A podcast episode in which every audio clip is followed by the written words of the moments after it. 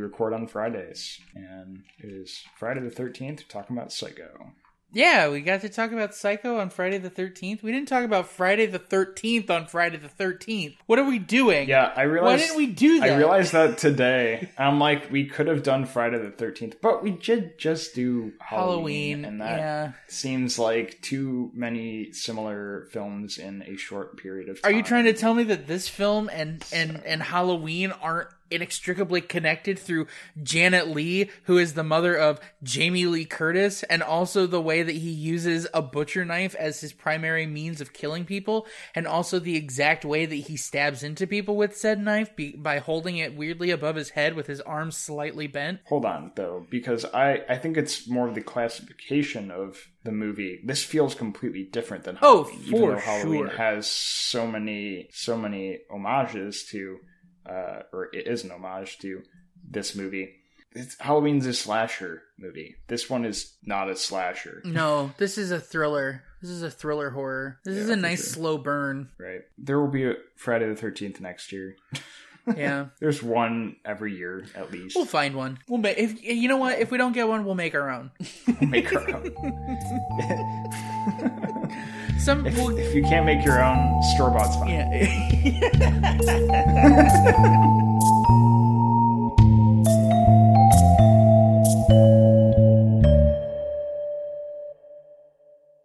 Hello, everyone, and welcome to this week's episode of Watch No Evil. This is Matt, And this is Zach. and today we're going to be taking a look at the number one film of all time, Alfred Hitchcock's Psycho from 1960. Uh, this film has probably been on everyone's number one movie to see list for decades upon decades, and uh, it still holds up, don't you think? Yeah, for the most part. Yeah, I would say that a, a lot of the things that are outdated about it, uh, specifically, uh, would be the stuff at the end, which I think it would be good to just get out of the way now. Uh, the use of uh, transvestitism to describe Norman Bates in that way overdrawn, extended psychiatric scene at the end, which is just supposed to be like, and now we're going to talk about Norman who dresses up as a woman uh, because his mother is a competing personality inside of his head, and it's just like this is unnecessary to do. I think that I think that everybody got it. I think that because that was what was it? Murder on the Orient Express was like the reveal, and it's like this procedural reveal of here's everything that was happening, like outside of your your knowledge as the viewer, and it's like they're pulling back the curtain, and it's almost like they do that in like some Twilight Zone episodes too, where it's like here here are the inner workings of our main plot point. yeah, but honestly, if Rod Serling had done this psychiatric evaluation, I totally would have been cool with it because he's just got the cadence that's like, yes, tell me these things I already know. Just the voiceover. Yeah, it's so eloquent and it's like butter and it's just like, yes, this is the material wanted.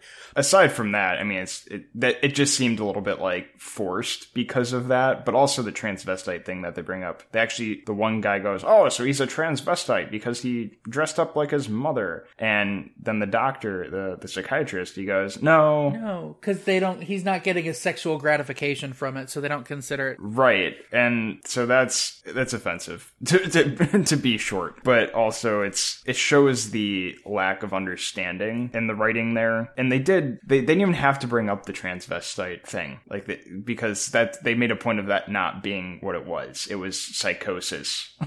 I think that part of the reason that they have that scene at all is so that they can rebuke the que- that question specifically. This is sort of their way of jumping in front of the bullet and being like, "No, no, no, no, no. This is a different thing. This is a this is an element of psychosis. That's not the statement we were trying to make." And they did try to explain it away by saying that, you know, oh, he's not getting sexual gratification out of it. But it's in saying that they kind of Imply that into a different bullet.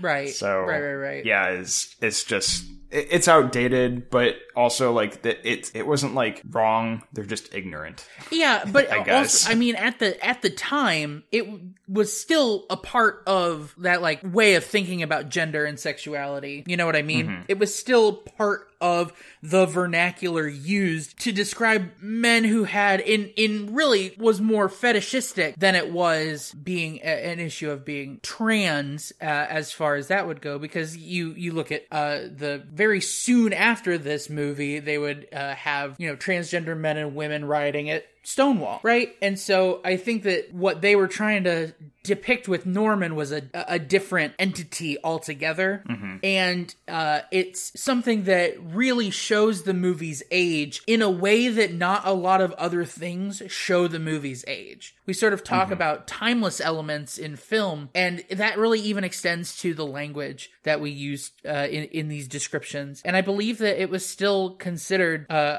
a, a part of psychosis. Um, but this was actually not the first film that used this conceit. There were actually horror movies around the same time that also used this conceit of man dresses up as woman to be able to kill other women. Which this, of course, perpetuates the idea that men are dressing up as women to inflict harm on other women, which is why this type of media is so damaging to the trans community at large and why there is a lot of pushback against cisgendered actors portraying trans characters in media. Yeah, so it, it, this just this conversation just kind of reminds me of something that Scarlett Johansson actually said recently, and that she, as an actress, believes that any actor can play any part. So, like a you know, for example, a black actor can play the part of a white person. But she, Scarlett Johansson, should be that black actor. well, I don't think that's what she was saying, but she can say, "Oh, well, you know," because there's like the whole shake up in the Marvel universe of having Tilda Swinton playing a traditionally um, Asian character, and oh, Marvel's whitewashing their cast. So I think that's where that comes from. But also, she extended Also- that to be That Scarlett Johansson did Ghost in the Shell.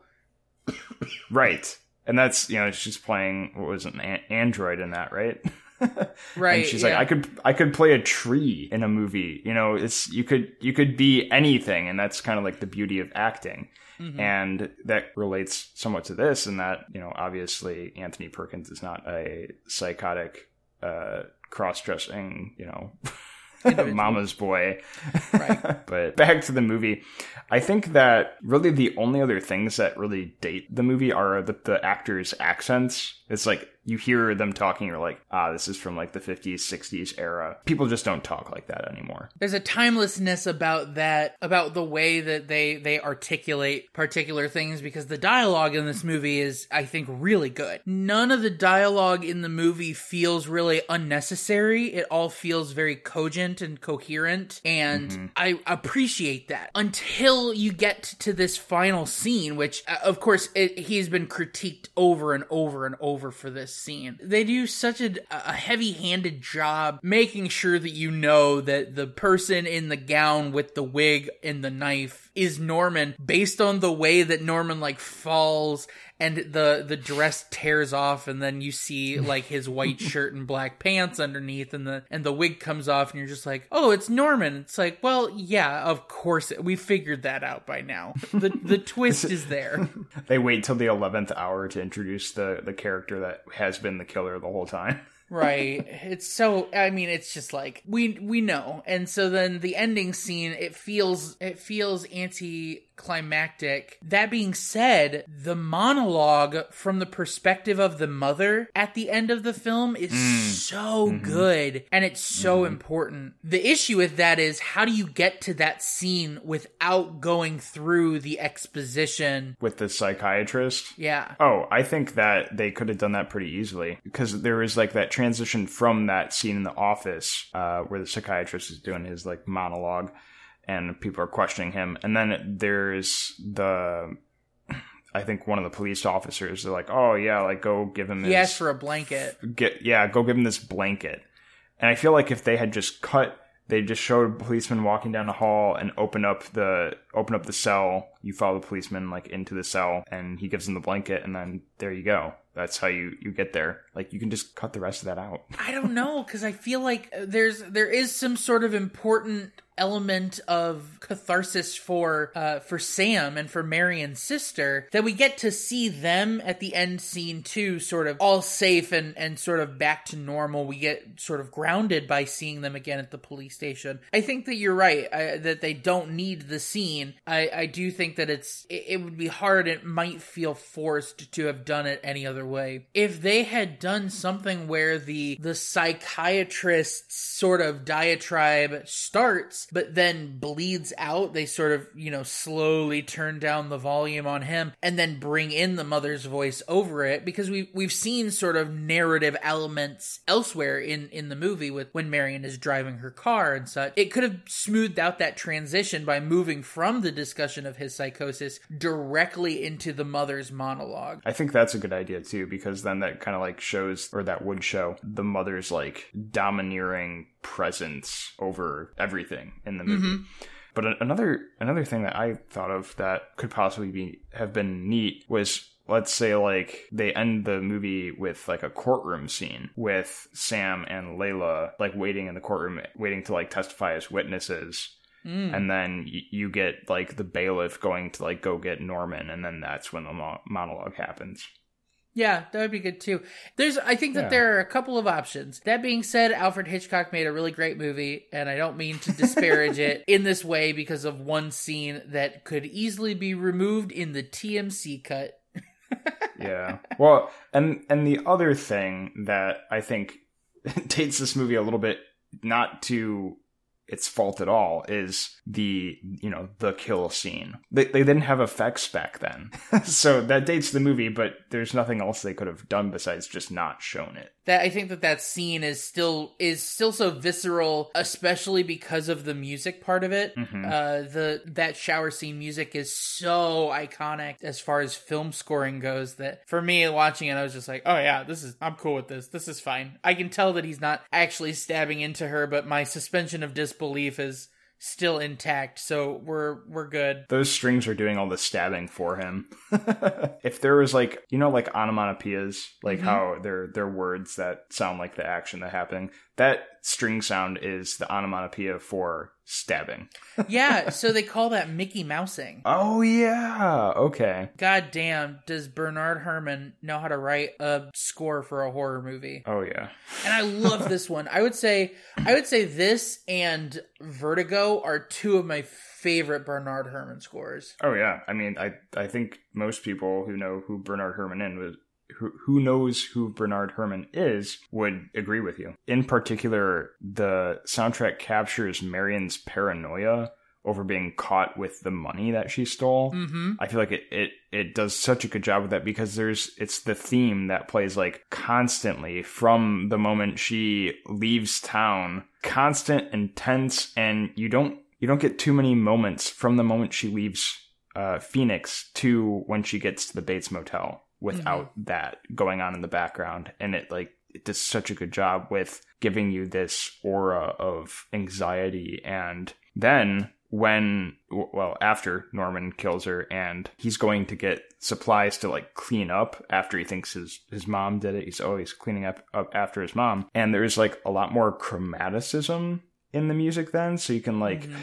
it's it's definitely more of like a horror movie soundtrack at that point rather than just like thriller. Like th- yeah, like a thriller. Yeah, he really he really rides that line of of scoring and and knows exactly when to use very specific moments. And i would say even at the beginning with uh when marion and sam are sharing a moment in that uh hotel room which i actually i actually figured out why they were sharing a hotel room uh and it's it's because sam supposedly lives in california and it's a long distance thing. I thought he lived in the same town and that this was sort of uh an illicit affair but that's not it at all. But there's a there's a level of lyrical sweetness to all of Bernard Herrmann's writing, and he's able to sort of weave between these sort of calmer moments with these really sinister and thrilling moments so, so well. And using an all strings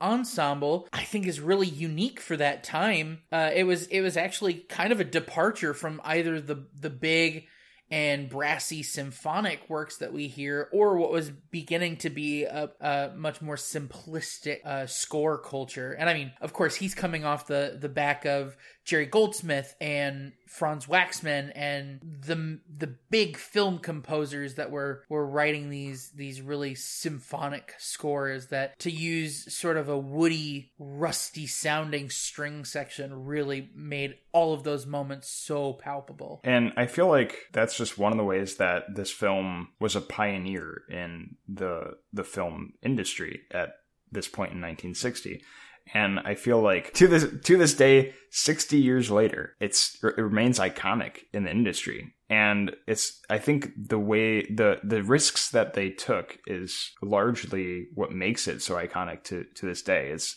is one of the first films to in depth depict psychosis. It was the the first film to well, it's not the first film, but it had this unique unique score to it. It was actually the first film to show a flushing toilet, which I don't know if that was a risk so much as just a uniqueness mm-hmm. to it, but it has all these different things. And, and horror movies back then, I mean, Hitchcock was like the guy for these these horror movies, and you know other other names we talked about before, Marie, uh, Mario Bava, um, you know the Hammer Hammer films, uh, the Universal, but the, yeah, but those were more those are more focused on specifically Dracula and those yeah, like more yeah more like macabre what's the word I'm looking for? Like occult kind mm-hmm. of horror mm-hmm. rather than this is folklore it's called Psycho. really. Yeah yeah you get you get it in the title. It's it's called Psycho. It's about mental wellness. And like this is a thing that could happen and probably has happened uh, not exactly in this way, but uh, I feel like the the events of this film really revealed to people at the time, like, oh, this is this is something that could happen. There are no super supernatural elements at play here. Mm-hmm. Uh, back back then, you didn't really know much about uh, the people that you're interacting with. It's not like you could going like, oh, like what's her name? Norman Bates. Okay, I'm just gonna Google you real quick so that yeah. I, I, know that I'm safe at your motel. There's no Google review on on the mm, Bates Motel. This one has one star and says that a woman was killed here and that you pushed her car into a swamp. one out of one out of five. but but but great service. I mean, he, he held eye contact with me the whole time I was talking to him. he said he was gonna he said he was gonna give me a continental breakfast, but he never did because I died. it's and yeah. you know it, it is one of those things too. We we talk about you you mentioned this being so early in in the psychosis sphere and I wouldn't I wouldn't necessarily say that it, it was the first, obviously, uh, because you think about films like Harvey, um, which is where the main character sees a fictional or sees a rabbit that he believes is his friend. Uh, or you, th- I think of uh, the movie with Cary Grant, uh, Arsenic and Old Lace, which depicts an element of psychosis in all of them. And they talk very openly, but it's it's done very comedically, which is very different. And it's supposed to be playing on the stereotype of the the psychotic killer always has a very distinct look, and it's typically gr- haggard or it's or or he's sort of grisly or deformed or misshapen and i think that even goes back to like m which was the the movie about the the serial killer from the 1930s it's german and they always depicted these killers as being people you know you would be afraid of running into at Mm-hmm. any point in time. And then you see this movie with Norman Bates, who is a good looking, fairly energetic, mid mid 20s guy like he just looks like a a dude that you could get to know and that you could talk to. And it's not until we sort of get to move past the facade of of that into the madness that we're like, "Oh, this this person who we assumed to be this highly functioning, you know, prototypical member of society is is a is a psychopath. He's uh, he's actually um truly deranged and I think that that's that's one of the things that for me makes it also scary is that he looks like someone that you would want to get to know. And I mean, there is even almost like a little bit of a a weird romantic tension between him and Marion early on. And I think it, it obviously goes through with Marion. We get to see it sort of happen in waves. And it's cool. We get to take the journey with her of she is on the run. She is nervous. She doesn't want to share anything with Norman. And then, sort of, for a, a, period of time, she like warms up to him. His sort of eccentric way that he's running this cabin is is almost endearing and then all of a sudden things start to go south and they start to feel weird and we as the audience get to feel weird with her we get to go on that sort of mm. emotional experience of all right this this fella don't seem right yeah and there's i think there's a lot too uh, that what you just said in that I feel like Norman is the first man in in the film besides Sam obviously that Marion actually feels comfortable with because from you know she she steals the the money and then she gets harassed by or actually she steals Tom's money and Tom's the guy who Doug Dimmadome of the Dimmsdale Dimmadome. Yeah yeah, he's he's the one that like basically harasses her while she's at work. He sits on her desk and like s- just ogles her the entire time, and he's like we flashing his money and yeah, I wear a cowboy hat. The playground of the world, right? And what's the thing he says? F- hot as fresh milk. Oh god, this oh, disgusting. Oh, hot as fresh milk. yeah. Yeah. He goes, "Oh, it's hot as fresh milk out there." That's also the most disgusting Your phrase dad I've ever started heard. an oil company, and then when he died, you got to take over. Yeah, Tom. Tom seems very like old money kind of attitude. Yeah. But anyway, so she gets harassed by Tom in the beginning. She steals Tom's money that she's supposed to deposit the bank. And then there's that kind of like weird thing between that weird weird look that Mr. Lowry gives her when she's in her car, like getting out of town. Mm-hmm. Well, um, I think um, that he gives her the weird look because it's just like, weren't you supposed to run to the bank and then go home? Well, she went home and then she like drove. Right, I, but I she know. was supposed I, to be going. She, she was supposed to be going to deposit the money in the bank. And then she was going to go home because she had a migraine. And this is several hours later that he oh. is walking oh. by and he sees her and i think that it's sort of like a it's a click moment for him where it's just like wait why are you out driving i thought you were gonna go home. And I think I, that that's what sort of sparks her paranoia is that he's concerned immediately. But yeah, she only feels really okay. comfortable with Sam and then briefly with Norman. Well, because there's also the policeman that stops her and makes her feel uncomfortable because she, I mean, she's acting all weird. He mm-hmm. gets suspicious. It just makes sense. But then also there's the the used car salesman who she acts like super uncomfortable around, and he the first thing he says to her is, "You better not give me trouble." right. He's, his he says the first customer of the day always is always trouble, trouble or something yeah. like that. She's anti-authoritarian. And, that's what it is. She don't like the people well, that look like they're in charge. yeah. So when when she finally gets to the motel and Norman's just like, you know, happy, smiley guy towards her and does not suspect her of anything nefarious, she doesn't see him as a predator. And that contrasts him to every other man in the film.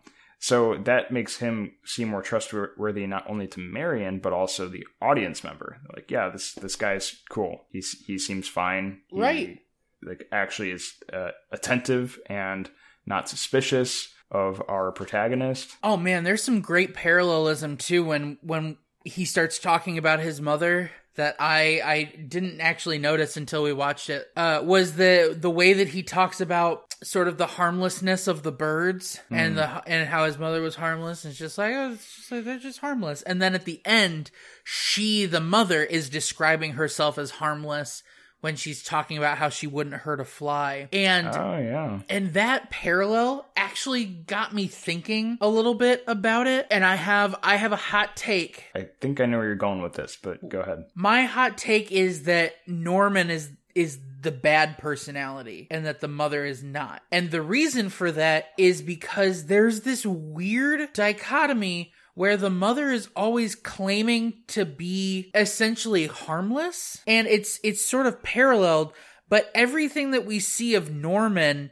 is serial killers do but it, there is a, there's been a connection to you know psychopaths killing animals like that sort of mm-hmm. that sort of mentality and in a way the way he describes his mother as harmless and his, how she describes herself as harmless it almost to me feels like the actual psychotic break where he takes on the purpose uh, or that takes on the motherly figure is separate from the murderous identity that he assumes that kills Marion. Well, okay. So I guess I didn't know where you're going with this, but uh, I think that it's not quite that simple. I think that it is Norman has adopted this warped kind of view of his mother. I think that there is some geneticism to the psychosis because uh, the the cop in the area when they when they're talking to him, he says that Norman's mom killed her her boyfriend.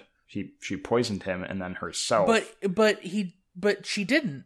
What happened then? Norman killed them. Norman seeing his mother uh, starting to move away from him and be oh, with Oh, this other man. both of them? He poisoned both of them. Was that ever said explicitly? Yeah. Did I miss that? That's in the psychiatrist rant at the end. Well, never mind that. But but regardless But of see, that there, fact, that I think that backs me up because that's like okay, so Norman was murderous because the the mother inside of his head is not going to tell him to kill his actual mother. Well, I don't think that there was a mother in his head before. And I think that what he has come to call the mother half of his personality and when you hear like the old lady's voice, I think that is just what he I think that's like the psychosis that's always been there that he is now given a name Hmm. because Interesting. he he he says that he had like guilt over leaving her alone e- even though she's dead so he's talking to mary and he goes oh you know you if you love someone you can't leave them unless unless you like truly hate them and i thought that was kind of a weird sentence because which is what his mother was gonna do with him with this other guy, which is why he killed them. Right.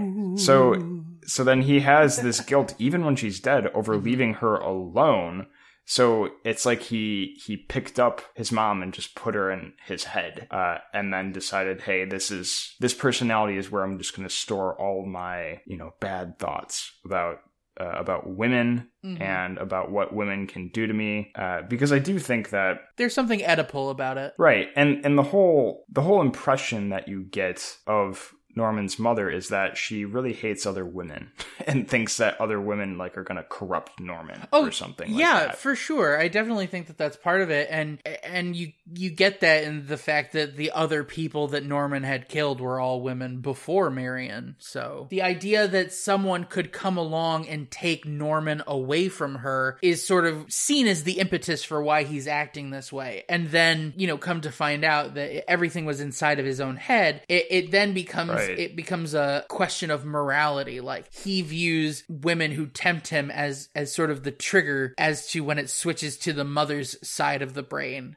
And she is wanting to isolate him. Yeah, and I think that the tell in that it's actually Norman who thinks it about women and not necessarily his mother is that he says to Arbogast, the uh, the private investigator, he says, "Oh, I'm not capable of being fooled by a woman," and that's Yep. def- it's definitely not the mother side of his brain that's that's doing that. It's not so- like he's parroting something that his mother told him w- one time, and the fact that he is still so stunted in maturity, like mm-hmm. he still has toys in his room, like it's, it looks like a little boy's room. And he eats like when he invites Marion to have dinner with him Sandwiches it's and milk, sandwiches baby. and sandwiches and milk. That's that is the dinner of a child who you know cannot fend for themselves. I'm a kid. This is what I eat for my meals Okay, because I'm a picky child. Listen, sometimes milk is just delicious, and also all you have is lots of sandwich materials, and you want to use the bread before it gets moldy. I mean, yeah, I get that. Okay, I I'm not. I'm not defensive. Okay, let, let's keep rolling here. Yeah, no. so the sandwiches I- and the milk, the the sandwiches and the milk, the toys in his room, he uh, obviously stunted, and and then the whole thing, you know, a boy's best friend is his mother. I think that Norman was far more into his mother than she was into him. But I think that that's because he didn't have a father figure, and that's the whole the whole part of it is that he created this false attachment to her, and another man trying to take her away from him was what caused him to snap. And I, I think that you know there's this uh, there's this underlying part of him Norman that believes that these women that come to the motel, you know, they could be his his future wife, and if if they became his future wife, then they might want to move.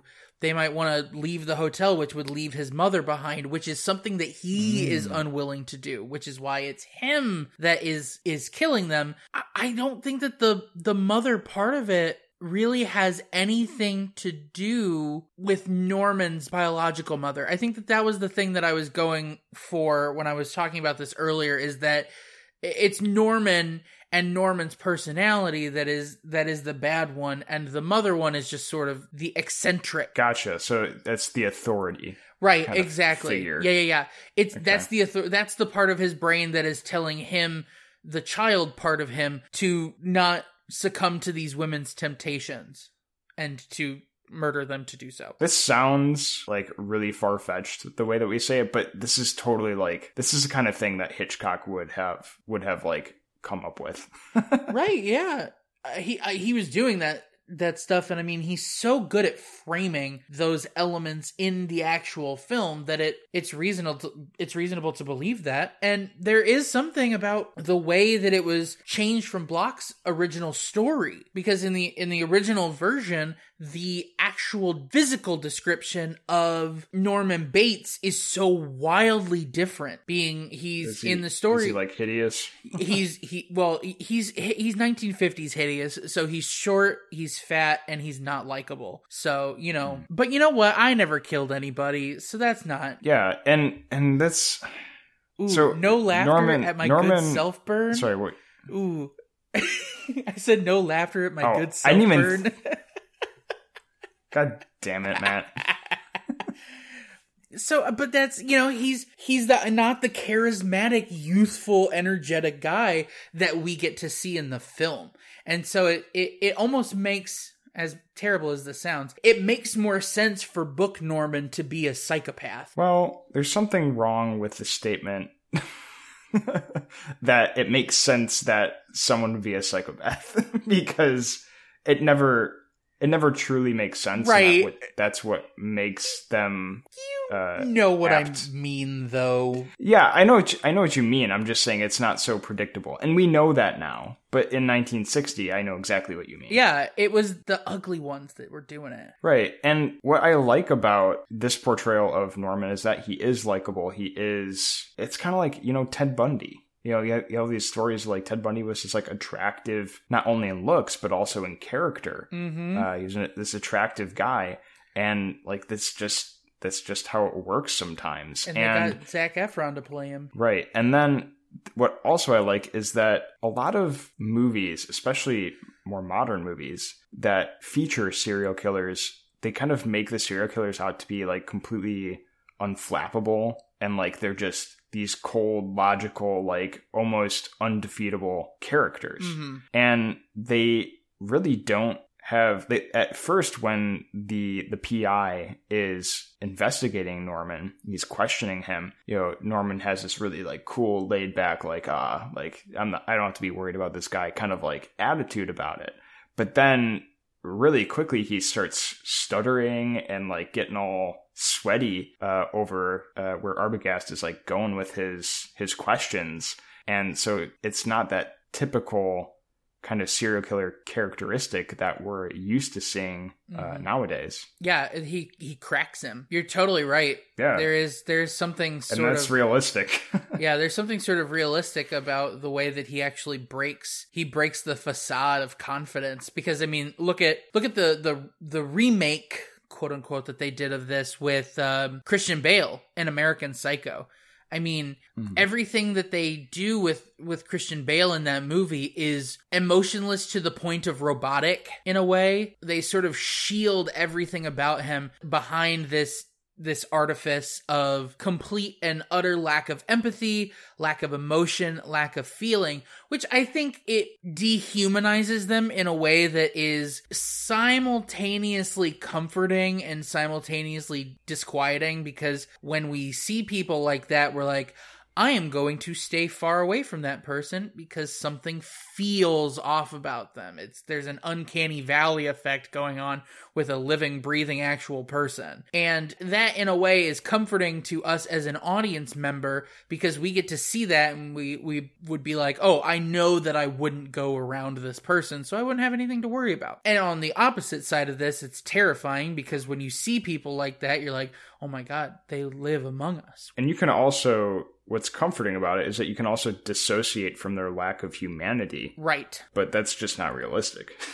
and Norman is like, ooh, he is he's just he's an everyman. He is like a person you know, like Ted Bundy. Yeah, and that's like have you seen I think we talked about this, but have you seen Bates Motel? We yeah we I've seen a couple of the episodes of it. I haven't seen the whole thing. Yeah, the the TV the TV series Bates Motel. I watched I think the first two seasons of it, and they definitely make teenage Norman Bates out to be this like really like he does have emotions, but it's mostly like anger and sadness, and not much else. And it is it's very like logical, very cold kind of character that just doesn't feel like Norman Bates from Psycho. Sometimes they just they don't need to resurface these IPs. Let it die. Let it go down gloriously rather than in garbage. That being said, I think American Psycho was a pretty damn good movie. Oh yeah, so we were we were planning on doing the the rest of November. We were planning on doing uh, Psycho this week,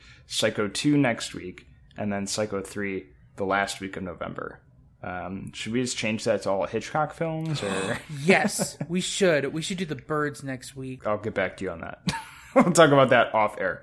But speaking of the birds, are you just setting me up for this segue? What's you mentioned the birds earlier, and that what what they have to do with uh, Norman's mother. Mm-hmm. Norman also says that Marion eats like a bird.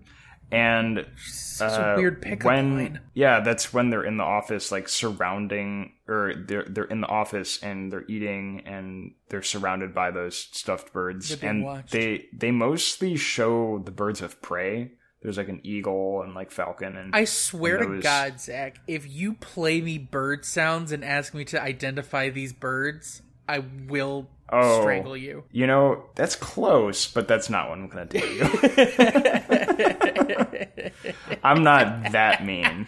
Uh, you're really close though. Uh, but he says she eats like a bird, and her last name is Crane. Right. So, and that's her real last name, and then that's that's the whole thing. Is I think she like kind of points that out. I don't I don't remember how her last name comes up, but uh, he's like, "Oh, what's your last name again?" She goes, "Oh, Crane," and that's of course different than the fake name that she signed on her like sign in for the Mm-hmm. the motel. Uh, so like he starts getting suspicious of her Yeah. for some reason. Uh, even though I Even though think she's he cares about 15 the money minutes away from where her lover is staying, right? Just go to his house. No, wait, it was like an hour or two. No, right? it was 15 minutes. When she when she goes into the thing and she asks how far away is Fair Fairview, Fairfax, California, he, Norman says, "Oh, it's about 15 minutes up the road." That's also like, yeah, she's just she's like a criminal on the run, and she's gonna like Stop at a motel? get yeah she's gonna give she's gonna basically create witnesses against her case All right, do well go yeah that's to what that's you were saying. kind of a plot hole i was just mentioning that it's kind of fun that her last name is crane and Mm-hmm. uh, with the birds and i wonder if like the the whole birds of prey thing is supposed to be scary or if they're supposed to be like kind of foreshadowing that marion is about to be prey I do think that that is the thing. I also think that there is an element of voyeurism of having things watching uh, Marion and Norman in this room because there's something that's sort of unsettling about feeling like these creatures are all surrounding you and just watching and they're dead things. And to me, it's sort of it sort of leads into Norman removing the painting and then watching her through the the hole in the in the wall. hmm Yeah, that makes sense. Uh, one more thing that I have, and that is something that you said earlier. You said that there is like Norman suddenly shifted Yeah. when talking to Marion when they're when they're having dinner. And I think that that shift happens when Marion kind of suggests that Norman should put his mother in a madhouse Yeah. and he gets all offended because as we've discussed his mother is in his mind. Yeah. It's part of his mind and she has kind of suggested that, you know, oh, you're a little crazy and it's the implication that he might be psychotic is uh, kind of what induces the psychosis in in this case and he describes this madhouse, this hypothetical madhouse in detail. And it's it's almost as if we're supposed to like get the impression that he's been in a madhouse Yeah. before. Yeah, yeah, yeah. That's the trigger.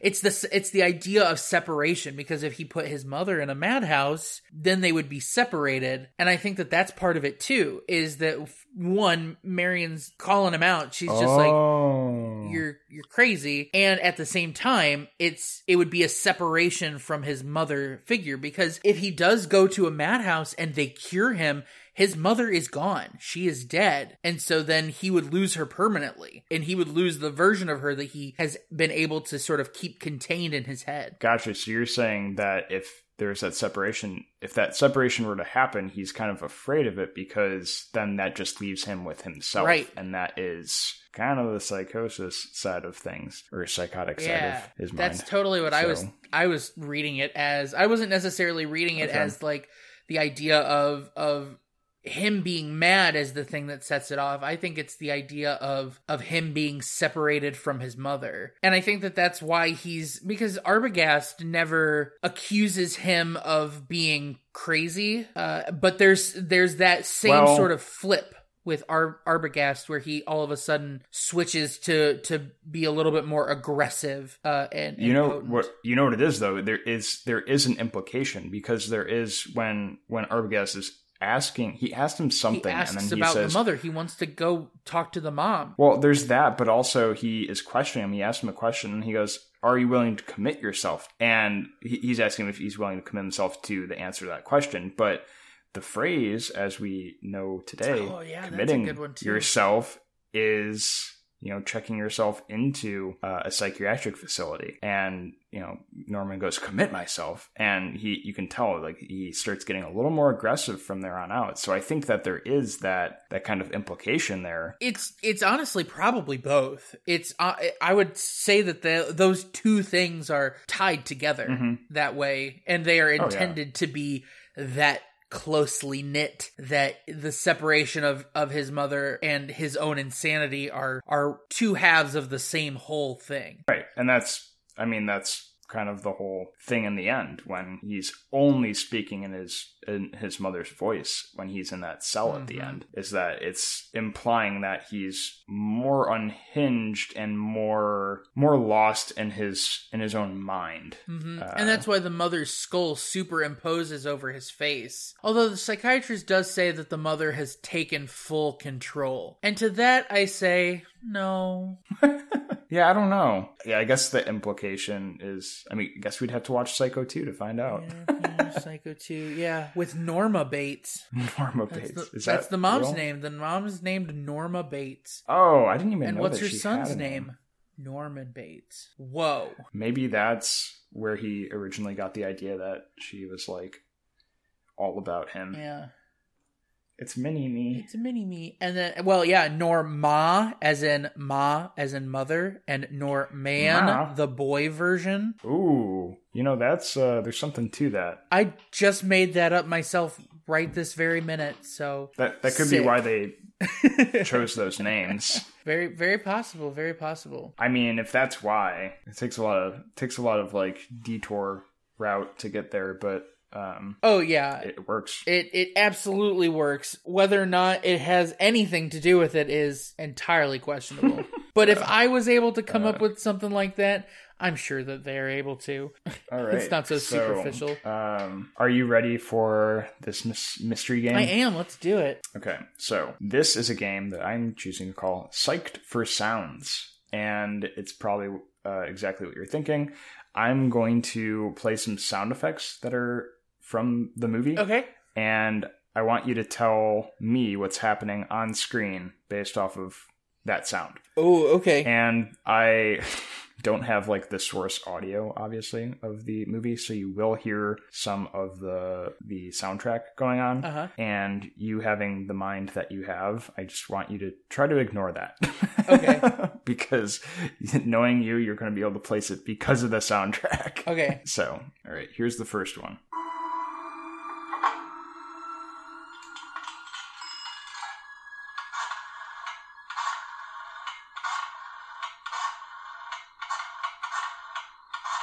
all right that's it Okay.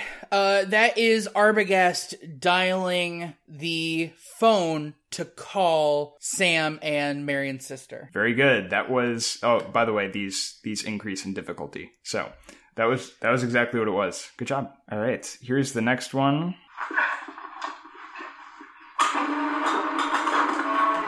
And that's it. oh.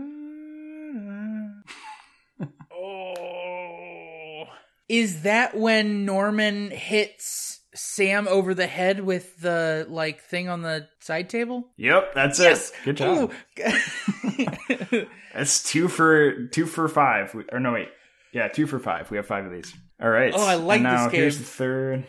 Yeah, this is, This a, is good a good one. one. I, I thought it was pretty clever. Uh, all right. So here is number three. This is a bit of a longer one.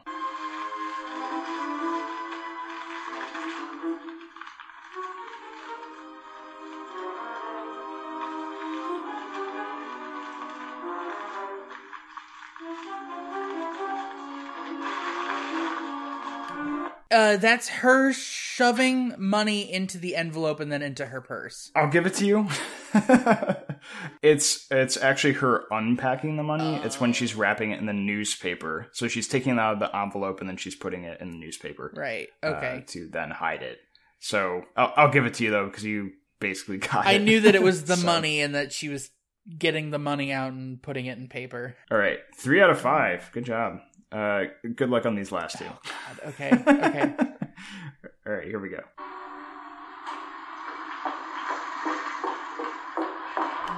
Okay, so car driving and some sort of knocking. My instinct is that it's her it's her walking up to the car dealership. Okay, so you're that that's the closer one, uh, which makes me almost want to give it to you. Uh, because it's actually her walking into her office. Her so she opens the door to her office, and that's where, when you hear the car Right. go you- by outside, and then she's walking across the floor Yeah. Don't give me that one. with her heels. But I knew it was her heels, Okay. so I'm I'm proud of that. Okay, so three out of five. I know still. I know the sound of high heels on a hardwood floor. one to go.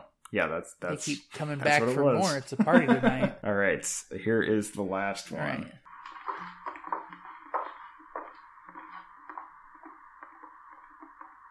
All right, the shoes were bigger. So it's either Norman, Sam, or Arbogast. Is it them walking up after the after the car had been pulled from the swamp? No bodies. I mean, Don't bother yourself. We'll find it. you're close. Uh, it's uh, is it them walking in the precinct? no, they're they're at the motel. At the This one was was tough. I realized after the fact that this one could have been placed at a couple of different spots in the movie, but this the fact that this didn't have any soundtrack behind it, I thought Made it made it really more hard. Yeah. No- yeah. Also, a little more notable. Uh, it's actually when Layla and Sam are checking into the motel, like they're acting as if they're a couple, and Right, says- Norman is like, "I'll show you to your room," and then they're like, "No, we'll figure it out ourselves," and they're walking down the the uh, Uh, like the porch. Got it. I could tell that they were heavier footsteps, so I was almost sure that it was Sam's footsteps. Do you do you want one the- more like super impossible one? Sure. All right, so I, I figured this one would just be for fun. That was it. what? I told you What it's impossible. supposed to? Ca- okay, give me a give me a hot second. Okay, give me a second. Okay, okay. I can also give you a hint if you want. Uh, no. Uh, give me one. Give me a second. So it's late. It's later into the movie. It's not early. You're right about that. Uh, is it is it while Sam and Layla are waiting for Arbogast's call? no. Okay. It's actually much later than that. Even. Oh wow. Uh, it it's when Layla is she opens Mrs. Bates' wardrobe. oh. So I just thought that was like a kind of an interesting sound. I so- Yeah, I don't think I, I don't think I would have got that one. No, I, I realized after the fact. I'm like, there's no way. there's no way. It's just just. I'm proud of the ones that I got before Open that up. though. So I mean, I'm gonna go ahead and give you a four out of five because I'm so surprised, or I'm not so surprised. I'm so I'm so impressed that you were able to get the, the like the ones that you got so quickly, thank you. and you basically got that fifth one. I I So. I relied on I definitely relied on the soundtrack for part of it. I was like uh, just Um, so yeah, so that's psyched for sounds. Thanks for listening to this week's episode of Watch No Evil. This is Matt, And this is Zach. and we'll catch you next week.